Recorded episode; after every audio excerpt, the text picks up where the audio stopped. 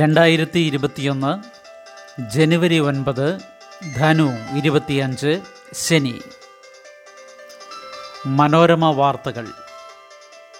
വായിക്കുന്നത് ജി രവി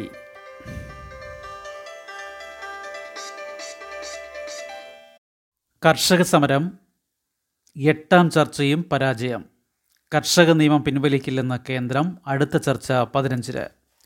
കർഷക സംഘടനകളുമായി കേന്ദ്ര സർക്കാർ നടത്തിയ എട്ടാം ചർച്ചയും പരാജയം വിവാദ നിയമങ്ങൾ പിൻവലിക്കാനാവില്ലെന്ന നിലപാട് കേന്ദ്രം ആവർത്തിച്ചതോടെ നാലു മണിക്കൂർ ചർച്ച തീരുമാനമാകാതെ പിരിഞ്ഞു പ്രതിഷേധ സൂചകമായി കർഷകർ മൗനവ്രതം ആചരിച്ചു ഒന്നുകിൽ വിജയം അല്ലെങ്കിൽ മരണം എന്നെഴുതിയ പ്ലക്കാർഡുകൾ പ്രക്ഷോഭകർ ഉയർത്തി അടുത്ത ചർച്ച പതിനഞ്ചിന് ഉച്ചയ്ക്ക് പന്ത്രണ്ടിന് നടക്കും ഇന്നലത്തെ ചർച്ചയിൽ നാൽപ്പത്തിയൊന്ന് കർഷക സംഘടനാ നേതാക്കൾ പങ്കെടുത്തു മന്ത്രിമാരായ നരേന്ദ്രസിംഗ് തോമർ പീയൂഷ് ഗോയൽ സോംപ്രകാശ് എന്നിവർ കേന്ദ്രത്തെ പ്രതിനിധീകരിച്ചു ആഭ്യന്തരമന്ത്രി അമിത്ഷായുമായി കൂടിക്കാഴ്ച നടത്തിയ ശേഷമാണ് മന്ത്രിസംഘം എത്തിയത് കർഷക പ്രക്ഷോഭം കോടതി വിധി പന്ത്രണ്ടിന് കർഷക പ്രക്ഷോഭവുമായി ബന്ധപ്പെട്ട ഹർജികളിൽ ഈ മാസം പന്ത്രണ്ടിന് സുപ്രീം കോടതി പുറപ്പെടുവിക്കുന്ന വിധി അംഗീകരിക്കാൻ കേന്ദ്രം തയ്യാറാണെന്ന് കർഷക സംഘടനാ നേതാക്കളുമായുള്ള ചർച്ചയിൽ കേന്ദ്രമന്ത്രിമാർ അറിയിച്ചു ഇന്നലത്തെ ചർച്ചയിൽ വിളകൾക്ക് താങ്ങുവില ഉറപ്പാക്കണമെന്ന ആവശ്യം ആദ്യം പരിഗണിക്കാമെന്ന് മന്ത്രിമാർ അറിയിച്ചതോടെ കർഷകർ എതിർപ്പുന്നയിച്ചു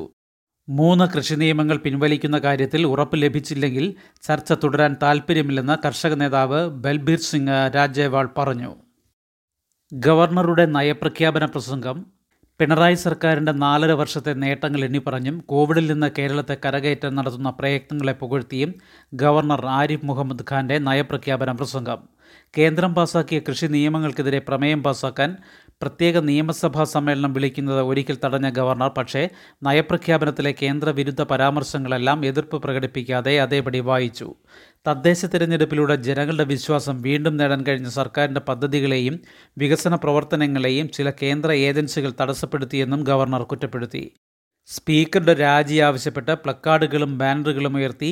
ആദ്യ പത്ത് മിനിറ്റ് പ്രതിഷേധിച്ച പ്രതിപക്ഷം ഭരണഘടനാപരമായ കർത്തവ്യം നിറവേറ്റാൻ അനുവദിക്കണമെന്ന് ഗവർണർ ആവർത്തിച്ച് ആവശ്യപ്പെട്ടതോടെ പിൻവാങ്ങി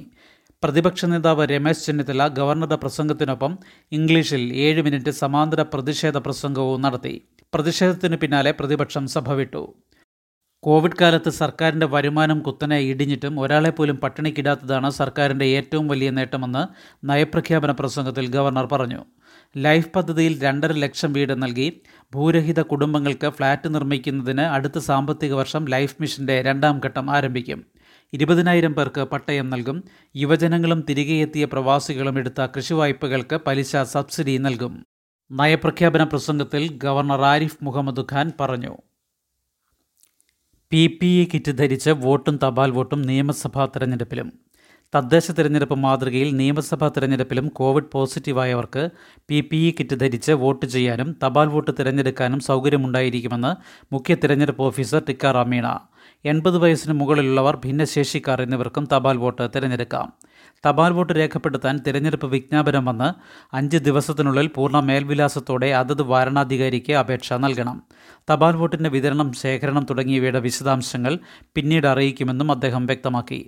തെരഞ്ഞെടുപ്പിലെ കോവിഡ് മാനദണ്ഡങ്ങളും തപാൽ വോട്ട് സംബന്ധിച്ച മാർഗനിർദ്ദേശങ്ങളും തെരഞ്ഞെടുപ്പ് കമ്മീഷൻ പുറത്തിറക്കി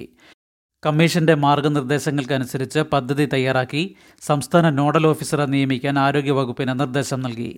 ജില്ലകളിൽ ജില്ലാ മെഡിക്കൽ ഓഫീസർമാരായിരിക്കും നോഡൽ ഓഫീസർമാർ ഓരോ മണ്ഡലത്തിലും ബൂത്ത് തലം വരെയും നോഡൽ ഓഫീസർമാരുണ്ടാകണം ഓരോ പോളിംഗ് ലൊക്കേഷനിലും നോഡൽ ഓഫീസർമാർക്ക് ചുമതല നൽകണമെന്നും നിർദ്ദേശിച്ചു ഇവയുൾപ്പെടെ വിശദമായ പദ്ധതി ഒരാഴ്ചയ്ക്കകം തയ്യാറാക്കാൻ ആരോഗ്യവകുപ്പിന് നിർദ്ദേശം നൽകി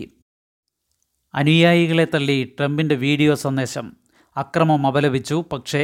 ജോ ബൈഡന്റെ സത്യപ്രതിജ്ഞാ ചടങ്ങിൽ പങ്കെടുക്കില്ല യു എസ് പാർലമെൻറ്റായ ക്യാപിറ്റോൾ മന്ദിരത്തിൽ അതിക്രമം നടത്തിയ അനുയായികളെ അപലപിച്ച് ഡൊണാൾഡ് ട്രംപ് അക്രമികൾ അമേരിക്കയെ പ്രതിനിധാനം ചെയ്യുന്നില്ലെന്ന് പറഞ്ഞ ട്രംപ് ഇരുപതിന് പുതിയ സർക്കാർ വരുമെന്നും നിയുക്ത പ്രസിഡന്റ് ജോ ബൈഡന്റെ സർക്കാരിനുള്ള അധികാര കൈമാറ്റം സുഗമമായിരിക്കുമെന്നും ഉറപ്പു നൽകി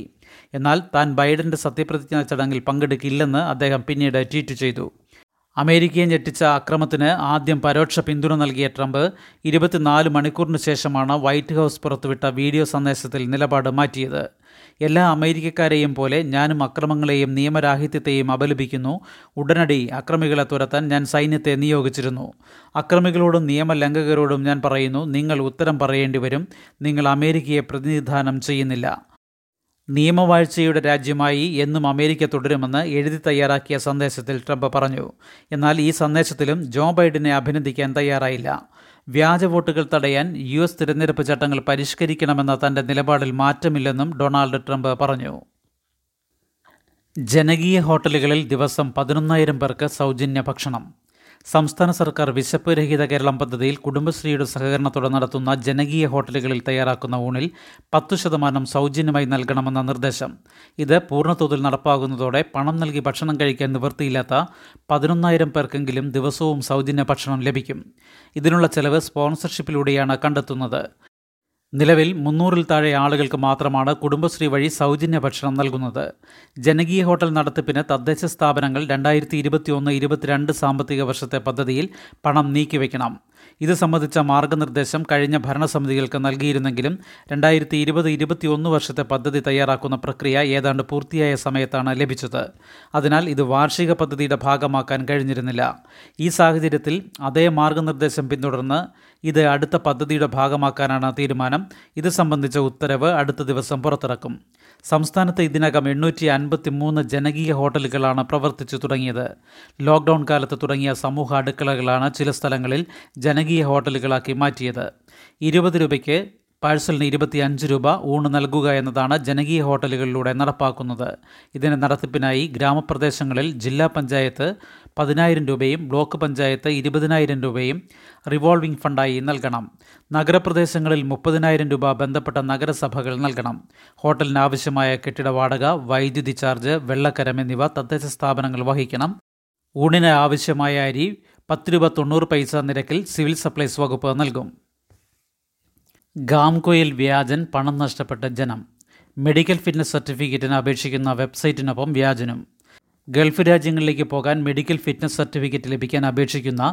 ഗാംകോയുടെ അതായത് G G C approved medical centres അസോസിയേഷൻ്റെ